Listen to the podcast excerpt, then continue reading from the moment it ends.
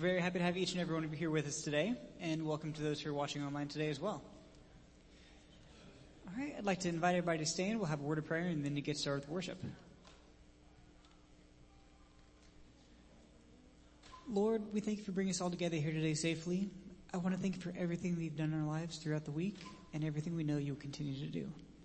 I just ask that you come be in our midst today as we worship you. In your name we pray. Amen.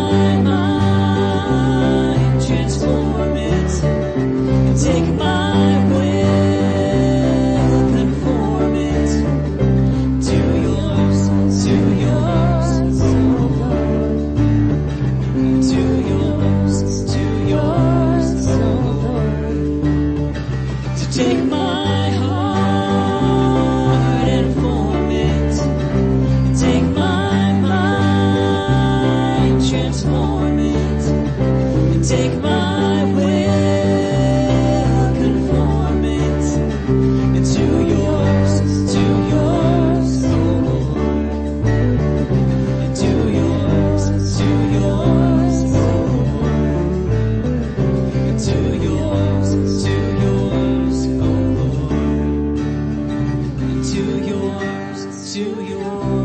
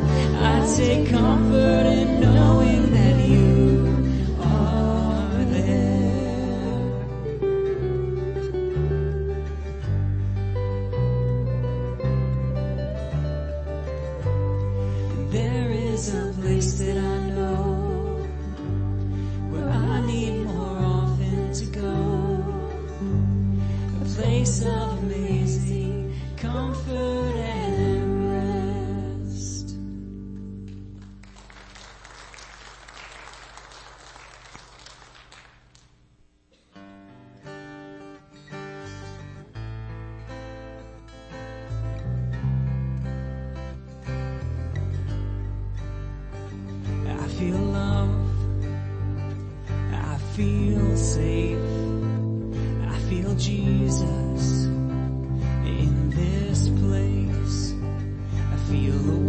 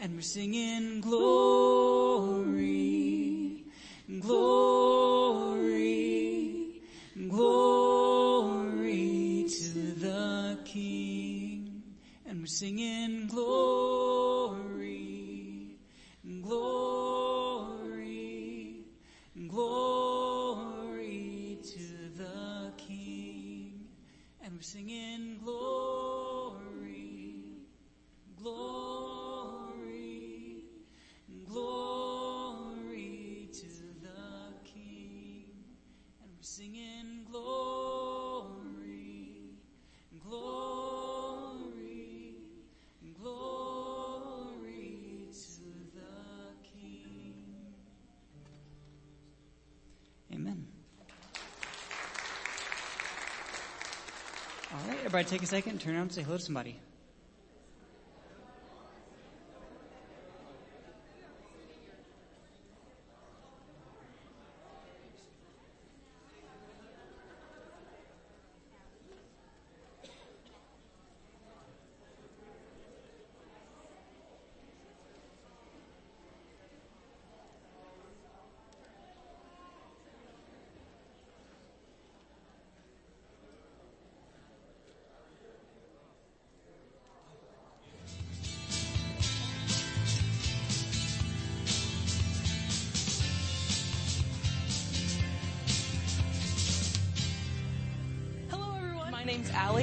You're here. If you're new here, go ahead and pick up one of these forms from the seat back in front of you, fill it out and drop it in the offering bag as it goes through. New Vine Youth returns right after church. We will have lunch and hang out and have some fun. Students grades 6th through 12th are welcome.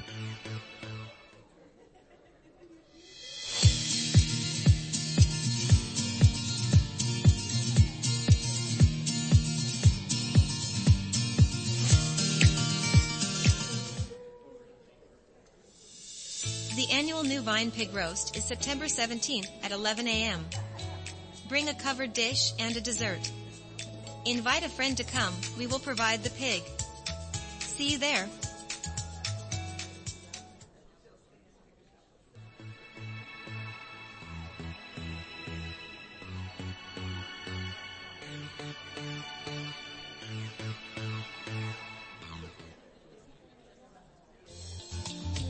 Thanks for watching the announcements. If you need any more information, go to our website or pick up a bulletin.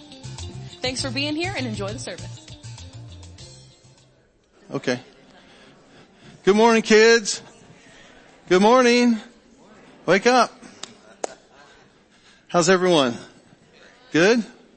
Fall is coming right around the corner. Uh, you saw the things online. Next week's the pig roast.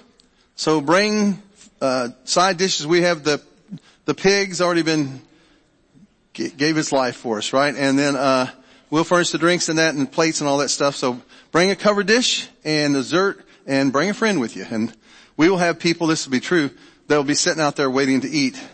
And we'll skip this part. So the, the goal is to try to con them to come to church. And then, you know, seriously, that's the deal. And, uh, but we just have a good time together. So that's next Sunday. Men's breakfast next Saturday morning. And at six o'clock we need people to come Saturday night to help us set, set up the tables and stuff. Okay? And, uh, last week we baptized 12 people. It, it was crazy in the, in the creek. So I don't know if I'm done with the creek yet. So, cause we, last year we went way into October. So we'll see how the water, water goes. So, um, uh, prayer request, pray for my uncle and aunt, or not my uncle anymore, but anyway, um, I have been asking you to pray for my uncle. My uncle passed away this week. And so, uh, he was doing good. Uh, he had cancer and stuff and, and I helped take care of him. They were my mom's brother. So this, this year my uncle in California died, and my mom died in July, and now this uncle died. So it's the year of death for, for us. And, uh, but anyway, um, pray for him. Um, he was doing good the other day and, um, I asked him if he wanted to be buried with his parents in up near Darke County. He was like in Potsdam Cemetery, someplace up there. And, and uh, he goes, nope, my aunt wants to be buried in Kentucky. So Liz and I drove to Kentucky Tuesday and bought a grave lot. So then I got a good hamburger. There's a place called the Wigwam. Dixie knows about it. And the, then the burger barn across in West Irvine. Irvine's as big as this room. But there's Irvine, there's West Irvine, there's South Irvine. Whatever, no North or East Irvine. But anyway, Burger Barn was sold to somebody else, so it's not as good, I was told, but Wigwam was good. And Liz loves the Wigwam because they have homemade pies. So we got two pieces of homemade pie. So we got a grave lot and some pie and a hamburger. That's a good day, right? So anyway, I came back and talked to my uncle and told him I did that and then, uh, he was doing really well Wednesday and then he died. So pray for my aunt. Uh, she's, they've been married for a long, long time and, and they're always been together. So just pray for her, pray for us. I want to help, I got to help her do more stuff now. So anyway, so let's say a prayer and we'll take up the offering. So Lord, just thank you that we can give to you. Pray for my Aunt Martha, Lord, that you'd be with her. Thank you that my uncle's with you, that he's good. And so God, I pray that you would uh, just uh, be with them. But bless the gifts today, Lord, as we give to you because you gave it all for us in Jesus name. Amen.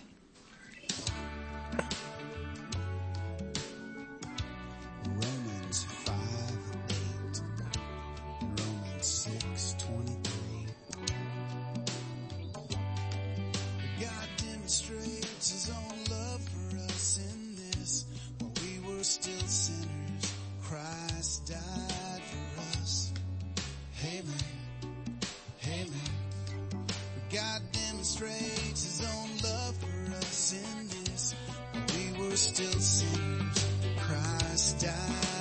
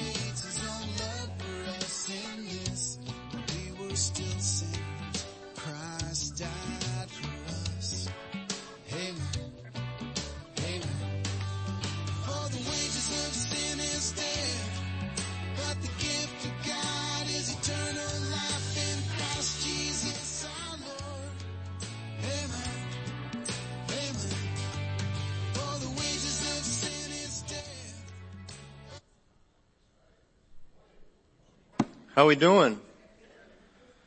So it's that time of year. The church divides. We have, we have Bengals fans. Anybody Bengals fans? Yeah, okay. Browns fans? And then what else we got out there? Ravens? Mi- yeah, Michigan as well, gosh. Vikings, Buckeyes. It's that time of year, so we'll try to manage to make it through without a church split, but we don't know. you guys doing alright? Alright, so we're gonna be in the, the uh, third week of a series called Better Together. And today we're gonna look at a, a passage from uh, the Gospel of Mark, and it's probably a familiar story. And uh, see how it applies to our lives. So I always like to start off by just taking a few moments to be still and to be quiet and to open our hearts to the Holy Spirit. This has been a personal practice of mine for a long time and I just felt like something that perhaps we should all share together. I don't know, but I, you guys come in here distracted sometimes. You got stuff going on in your lives. I, you have stresses, relational stress, work stress, stress stress. Maybe you watch the news too much, right? So for me, it's just, it's a practice of just reconnecting, right? That's a big drink carrier over there.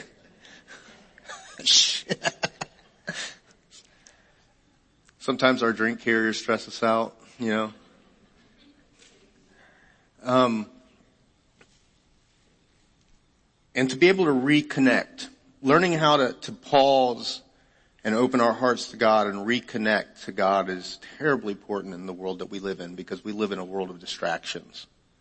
And it's just getting worse. And so this is something that I've been doing for a long time and, and wanted to encourage you guys in. So let's take a few moments simply to open our hearts to the Holy Spirit, to God, and, and to just rest in His presence here right now. So Holy Spirit, we ask that you come, that you just speak to our hearts here in this moment.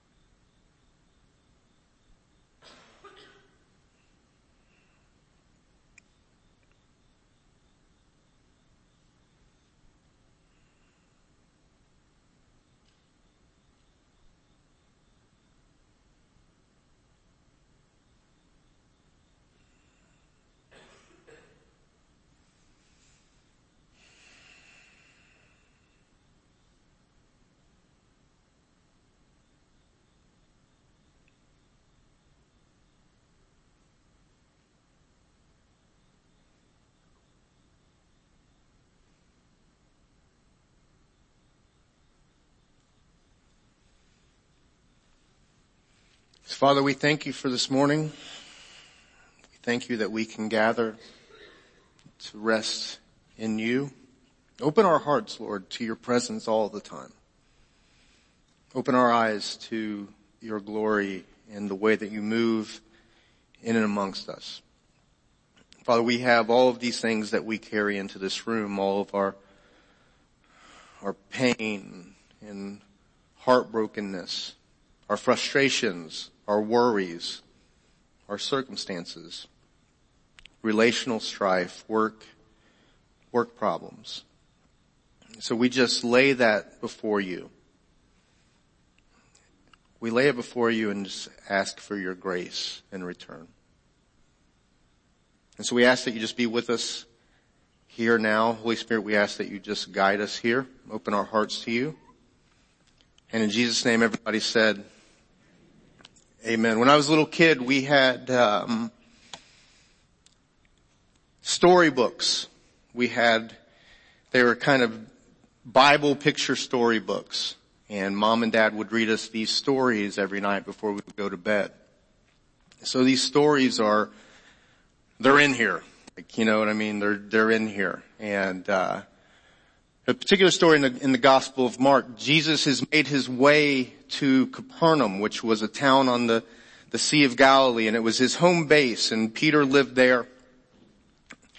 And, uh, he's gathered at, probably at Peter's house, and he's teaching. And at this point he's starting to, to gain a reputation. People are coming to listen to him. He's, he's this miracle worker and, um, and so Jesus is gathered in this house and he's teaching and it's crowded and there's all these people listening. And there are these guys that live in this town and they have a friend who's paralyzed and they've heard the stories. They're like, this Jesus heals people. What if he could heal our friend? And so they gather up their friend and they carry him on a, a I don't even know, like on a mat to this house and they get there and there are, it's so crowded that they can't even get in. And they're like, what are we going to do? And so I don't know how it happened, but I, I imagine that one was like, well, I got a ladder back in my house. Let's go get a la- let's go get a ladder. So they go back and I don't know, I'm making this part up, but they go back and they figure out a way to get on the house. They bring ropes, a ladder, who knows, and they get on top of this guy's house. And all of a sudden they start, they, they start digging in the top of this guy's roof. And can you imagine this? Can you imagine sitting in there, sitting in your house, listening to you, you invited Jesus over to your house and he's talking and, you know, doing his thing and all of a sudden your roof starts to collapse. Like I would freak out, right? I would freak out. We had these big trees that were over top of our house and I was nervous wreck that they were going to fall in the house and we hired these people to come cut it up and they were a little, they were a little sketchy. I gotta be honest. And, uh, as they would cut, there would be these limbs that would fall on the roof and they would, it would sound like our house was caving in. And so I was a nervous wreck. I'd have to get up and leave and drive around while they were working. But these guys are sitting in their house and Jesus is teaching and all of a sudden the roof, the roof begins to collapse. And they start digging this hole and a hole big enough so that they can lower this man down. And so they tie him, on, they tie ropes to his, his bed and they lower him down and it says that Jesus sees their faith and he forgives this man of their sins or of his sins. And of course there's always religious people hanging out because they're always trying to figure out this Jesus. They don't know whether they can trust him or not. And at this point he forgives this person's sins. And so they're a little like put off by this because who does he think he is being able to do this? Right? Like you can't forgive sins. That's God's job and God's job alone. And Jesus perceives what they're saying and he says to them, listen, which would be easier for me to say your sins are forgiven or for me to tell this man to get up and walk? But so that you can understand that I have that type of authority, he tells the young man to get up and walk and he gets up and he takes his mat and he goes. And it says that all the people around him, they were amazed by this. And so that was one of the bedtime stories that dad used to tell us, mom used to tell us. And so we're going to look at that. Good? You guys bored yet? Need a commercial or a break? Okay. So let's take a little, a, a deeper look into this story. It says a few days later when Jesus again entered Capernaum, the people heard that he had come home. And they gathered in such a large n- numbers that there was no room left, not even outside the door. And he preached the word to them and some men came bringing to him a paralyzed man carried by four of them. And so these men carry their friend to Jesus. I grew up a pastor's kid, and when you grow up a pastor's kid, you believe that your parents follow Jesus because that's their job. They get paid to do it. And, and so I was baptized when I was probably about 10 years old, and I always sort of believed, but as I grew older, as I became an adult, I found it very difficult to try to live like Jesus in the real world. Right? Mom and dad, that whole grace and love and forgiveness thing, that's nice and it works at church. But have you ever been out in the real world? And my assumption was no, they've never been out in the real world because they're pastors, right? They don't really understand reality. And so as I grew older, I, you know, did my own thing. Like probably most of us. Anybody grow up in church and you got to a point where you're like, I'm gonna do my own thing? Right? And so I began to do my own thing and I joined the Marine Corps. Um, and I started coaching football, and I really enjoyed that. And I was a terrible student in high school, and I at this point already flunked out of college at least once. But I found something that I loved, and I thought, if I'm going to coach football, then maybe I should be a high school teacher, which was kind of a joke. But I thought I'll teach gym. I was good at that. It was the only class I ever passed, but really. And so I started coaching football, and obviously like all of us in life, there were things that were going on that were hard. That I didn't have answers for personally, like in my own personal life. And I became friends with a man named Steve Woods, who was the um, physical uh, physical te- or physical education teacher at Franklin High School, and he was a football coach. But he was a Christian, and he followed this Jesus. Now I had never seen anybody follow Jesus like this guy did, other than my dad but he wasn't getting paid to do it. And the way that he related to his family, the way that he related to his wife, his thoughts about how he was raising his children, the way that he dealt with the, the conflicts and things that would go on in his life, he always was thinking about what Jesus would do in those moments. And it had this huge effect on my life. I would, I could easily point to him as one of the reasons why I'm a pastor today because of the influence that he had because he was really doing it. And I realized that wait a minute, maybe is it possible this Jesus thing actually works outside of the church in the real world? Yeah? Here's the thing. Often in our journey, it is the faith of others that brings us to Jesus. My dad tells a story about a, a man who lived on Pennaroll Hill where dad grew up, where his mom and dad planted uh, Baptist Church. Uh, Billy Ray McGuire was his name. And he was real skeptical about them building a church there. And uh, he told dad years later, that for 10 years I watched your father. For 10 years I was waiting for him to slip up so that I could justify myself and justify the reasons why I didn't go to church and follow God. And he says that over that 10 year span of watching my grandfather live it out day by day, that he became convinced that living this Jesus life was the best way to live. And so, I'm sure you have those types of people in your life. It wasn't like Steve put me on a, on a mat and carried me to Jesus and busted somebody's roof open. But his day to day actions brought me back. Does that make sense? And so there's, I, I, imagine that you have people in your life that has influenced you. Their faithfulness, their trust, the way that they love, somehow it affected you and it influenced you and it carried you in some sort of way to Jesus. But here's the other thing. Not, not only do we have those people who influence us, but guess what we also have? We have the people in our lives that we are called to influence. And so this, story to me is terribly interesting because of these, these, these men who carry their friend to Jesus.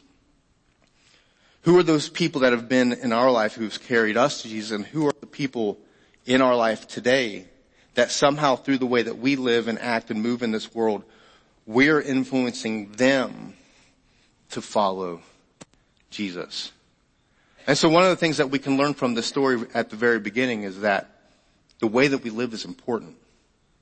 The way that we interact with people around us is important. The way that we approach the circumstances. We can approach circumstances with selfishness and fear, or we can step into these things with faith and hope and love.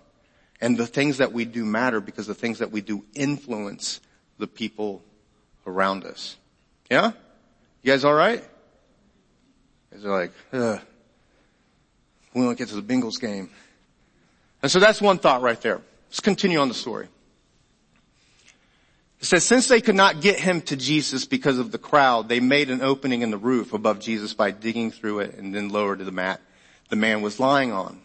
And when Jesus saw their faith, he said to the paralyzed man, son, your sins are, and what's it say there? Forgiven. Now this is terribly interesting. This messes up a ton of uh, theology for people.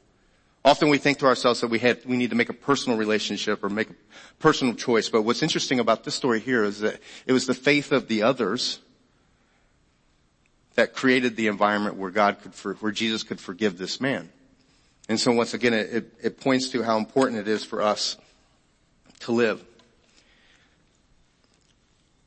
One of the biggest roadblocks, hiccups that we find in our faith is believing that if we follow God, everything's going to be all right. These men have the faith to go and to carry their friend to Jesus, but when they get there, there's an obstacle in the way. There's this huge crowd and there's this, there's no way that they can get to them. And so oftentimes what can happen is life will always present obstacles and doubts that challenge our faith. I remember when I became a young pastor and we were doing something with, I was helping with the youth group and I decided for some crazy reason that we would work through the book of Job with the youth group. Anybody ever read the book of Job, by the way? So I remember reading this and being like, what? Right? Ever read the Bible and then be like, what? So sometimes we want to get serious about our faith and we start reading the Bible and then we're like, wait a minute, I don't know about this. This is kind of crazy. The reality is, is that when we learn to step and follow God and try to trust God with things, there's always going to be obstacles. There's going to be things that get in the way.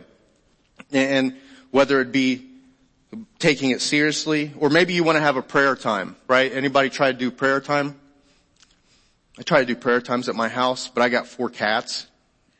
That's a whole other issue. I, I don't even like cats, but we, I, that's another story. Sometimes I'll try to do my devotional time or pray or just find some quiet and my cats decide it's time for WrestleMania and they'll just run around and just do all kinds of crazy stuff, right?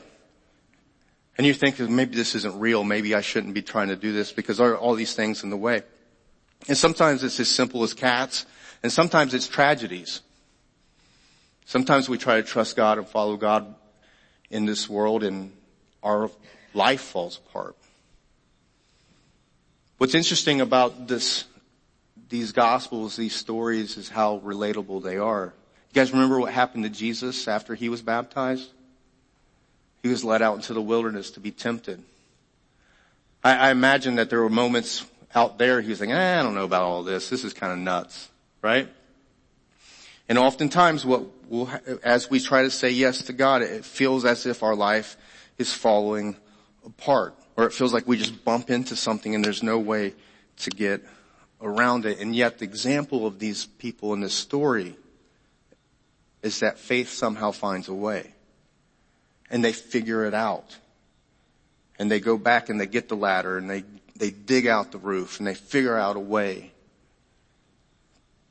to get to Jesus. When we find ourselves in these situations, as we try to say yes to God and as we try to step into the things that He has, 100% there are going to be things that get in the way. That comes with it. That's why we call it faith. Because we have to, we have to say yes even when it feels like there aren't answers. Does that make sense? Yeah? And so you have these men, they bring their friend to Jesus and there's these obstacles and they figure it out and they lower him into the room. And the story continues. Jesus says, your sins are forgiven. But there are others that are there. It says, now some teachers of the law were sitting there thinking to themselves, why does this fellow talk like that? He's blaspheming. Who can forgive sin but God alone? Religious people are such a drag, aren't they? Right? Like this, could, this is the coolest thing they've probably ever seen in their life. And yet, there's the skeptics, there's the doubters, there's the ones like, now nah, this, this isn't right. Last night we had, um, we had the Franklin High School Hall of Fame ceremony here. And there was a, a friend of mine who was being inducted and his family was here. And I, I don't know if it's his grandmother or his aunt or whoever, but she was there sitting at their table and her grandkids were here. And she apparently had made these chocolate covered pretzels that she was going to give to them like afterwards or something like that. But they wanted them now. And So she's making her way out to her car and she was telling us how her grandkids wanted the pretzels. And she used to come to this church a, a while ago. And she's a sweet lady. And she, she stops to tell us about the pretzels. She comes back in and she gives me and dad a pretzel. Did you eat yours? It tasted like a Twix bar. It was really good. You gave it to mom? Missing out, just saying. So she gives us these pretzels and, and they're, they were amazing. And she, and she starts to kind of like explain herself and apologize why she hasn't been here. And the reason she hasn't been here is because she is somehow connected with this young family who's starting a church in Middletown. And she she said it was really, really small, but she loves what they're doing and she just feels like she's a part of it and she's like the grandma of the church and she just loves to be there to support and, and those types of things. She says, but there's only one problem. I'm like, well, what's that? She goes, they're Pentecostal. She goes, I grew up a Baptist. Your, your pap, papal PA, he, she said, he, saved me. And I was like, I was thinking to myself, he didn't save you. He baptized you. But that's a whole other thing. She goes, so I grew up in a Baptist church. And you know, in a Baptist church, you know, we're pretty, pretty calm and, you know, she goes, these Pentecostal services, they're wild. See, here's the thing. One of the temptations that we all face is believing that we can choose who is worthy of God's forgiveness and who is not. So let me get back to the lady. I imagine that growing up in a Baptist church, she was taught that her way was the right way and everybody else, eh, we don't know what's going to happen to them, right? Ever grow up in this? Right? I mean, uh, and so, you know, if you're, if you're, there, you have people that are Catholic, right? And so I, I imagine that anybody grew up Catholic? I imagine that the Catholic folks are like, ah, them, them Protestants, we don't know about them. Like, who knows, they're just off gone rogue doing their own thing thinking they can interpret the Bible. They're out of their minds. And so you have that. You have Baptist folks who are probably like, yeah, them Catholics and the Pope, that guy might be the Antichrist, so we need to stay away from them. And then you obviously, and they're probably thinking, man, them Pentecostals, they're out of their mind. And then of course you have the Pentecostals who are like, you know what? God speaks to us. Who knows what's going on with those folks, right? And we can become very suspicious of one another and we can begin to believe that our way is the way. Does that make sense? And so this is something that can creep in, right? This is something that can creep in. We used to take our youth group to a place called Big Creek, which is, which is in eastern Kentucky. And, and we loved going to that camp because the stuff that they did in the community was amazing. There was only one problem. The way that they presented the good news didn't come off as very good. You know what I mean? Like, it's like, hey, you better believe or guess what God's going to do to you kind of a thing. And so we take our youth group there and our kids grow up in this church and they were just like, what? They're a little freaked out by the way that they would preach. And I've come to terms with it. At the time I was like, yeah. Um, and obviously I have my, uh, opinion and it's different in the way that they interpret it.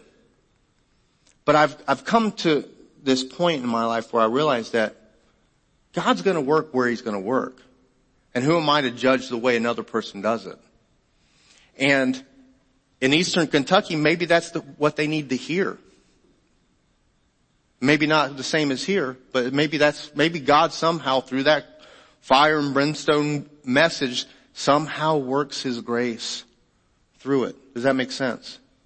And so we have to be very careful when it comes to our faith is that we don't fall into that belief that our way is the way, right? It's just, we're just part of the body. We're just part of the body. And we're all trying to figure out what it looks like to live this Jesus way in the world that we're in. Yeah? And, and so we have to be aware of, of those types of things, those temptations. Which then leads to the next part of the story. It says that immediately Jesus knew in his spirit that this was what they were thinking in their hearts. And he said to them, why are you thinking these things? Which is easier? To say to this paralyzed man that your sins are forgiven or to say, get up, take your mat and walk. But I want you to know that the son of man has authority on earth to forgive sins. And so he said to the man, I tell you, get up, take your mat and go home. And he got up and he took his mat and he walked out in full view of them all. This amazed everyone and they praised God saying, we have never seen anything like this. And so you have these guys and they hear about this Jesus and they know the things that he can do. And so they take their friend and they go to the house and there's these obstacles in the way and yet through their faith they figure out a way to get around it. And they dig out the roof and they lower him into the room and Jesus heals him and there are those there who doubt it all. And yet, this man walks away with a new lease on life. He walks away with this new chance. He walks away receiving this grace. And not only is this grace a gift to him, but a, a, this grace is a gift to everyone there who witnessed it. It says that they were amazed by this. See, in our life, this is it mirrors this. It's the same. We have problems. You guys have problems? I have problems. And sometimes I can take care of my own problems and sometimes I need people to carry me to Jesus. But I've also noticed in my life that, that, that faith's not easy. And that life will throw you curveballs.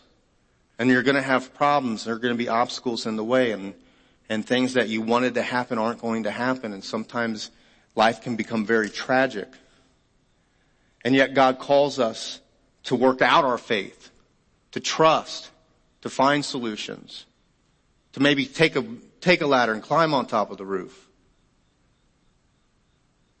We have those moments where we doubt. We have those moments where we point the finger and think, well, they don't think like us, and so they must be wrong, or the way that they act, well, this whole thing must be a, a lie. And yet, in this moment, because of their faith, what is received is grace. Because here's the thing, faith always leads to grace. When I said this in the first service, there was a little girl over here. Her name is Grace. And so when I said this, she was like, yes.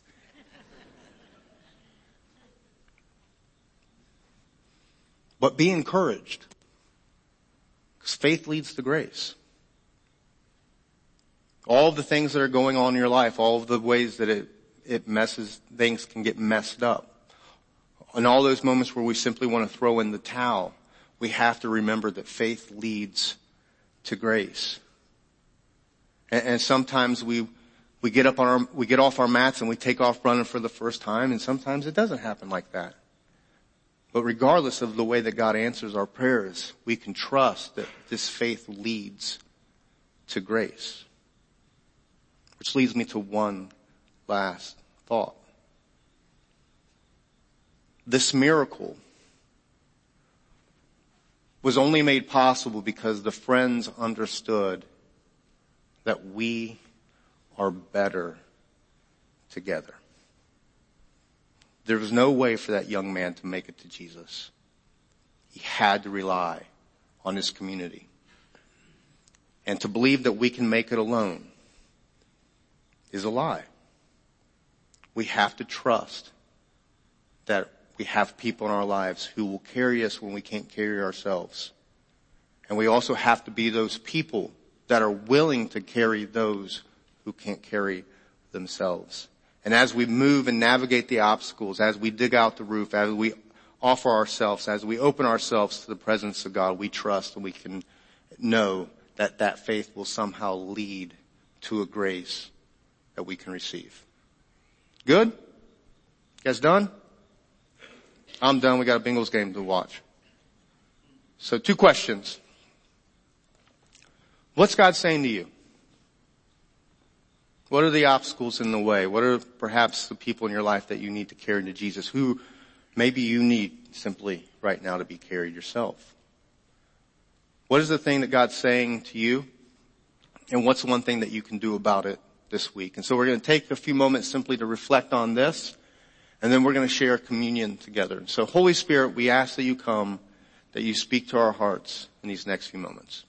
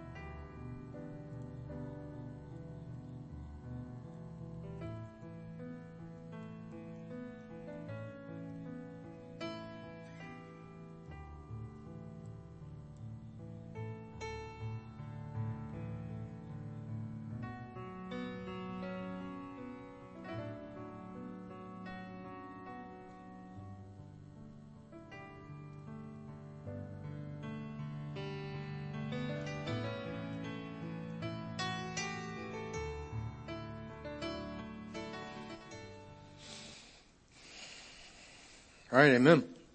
If you have one of these, grab it and take it out.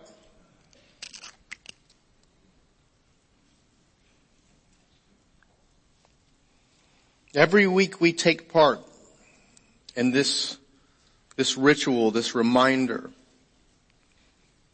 that we are welcomed to the Lord's table. We are welcomed to Jesus' table. And our, and our custom here we practice what's called an open table, meaning that if you're willing to take part, then you're welcome to take part. Our observation of, of the Lord's Last Supper is that he had one person there who betrayed him, and yet he was welcome. He had another one there who denied him, and, and yet he was welcome, and, and all the other knuckleheads, they all deserted him, and yet they were welcome. And so our custom here is that if you're willing to take part, then you're welcome to take part. And, and every week we also pray this prayer as a way of centering our hearts and our minds. It's sort of like a, it's like a map that helps us navigate the complexity of our lives. And so pray this with me. Our Father who art in heaven, hallowed be thy name. Thy kingdom come, thy will be done on earth as it is in heaven. Give us this day our daily bread and forgive us our trespasses as we forgive those who trespass against us. And lead us not into temptation, but deliver us from evil. For thine is the kingdom and the power and the glory forever. Amen. So glory to the Father and to the Son and to the Holy Spirit as it was in the beginning is now and will be forever. On the night that Jesus was betrayed, he took bread and after giving thanks, he broke it and he gave it to his disciples and he said, this is my body which is broken for you. Do this in remembrance of me. In the same way, after supper, he took a cup of wine. He said, this is the blood of the new covenant that's been shed for you. And he gave it to his disciples and he said, do this in remembrance of me. Later reflecting on this, the apostle Paul said that every time that you and I, we gather and we take this bread and we drink from this cup, we're proclaiming the Lord's death until he returns, which means we remember what Jesus did, that he was broken and poured out for the sake of the world, and that we're reminded that as the body of Christ, we are called every day to take part, to be broken and poured out for the people in our lives. And, and so take the bread and look to the person next to you and say, the body of Christ is broken for you.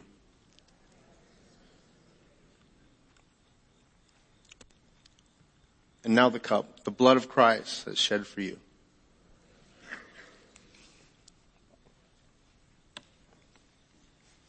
Good?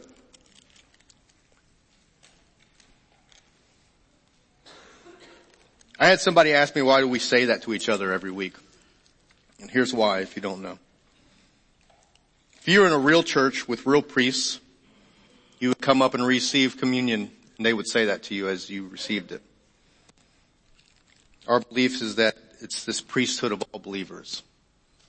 And so somehow every week you're mediating between one another. Because a priest, a priest does, all, the, all a priest does in life is they go to God on behalf of people and go to people on behalf of God. And that is what we're all called to do. We're all priests. Yeah? Alright. Let's stand, grab hands, person next to you.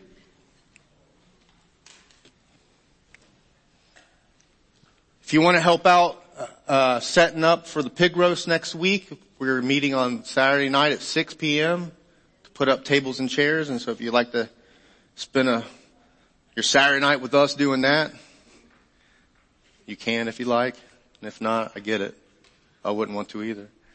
And then, uh, doing the pig roast next week. So bring your friends and, uh, yeah. So grab hands. You did already. So let's pray and we'll get out of here. So Father, we just thank you we thank you for these men who had the faith to carry their friend to Jesus.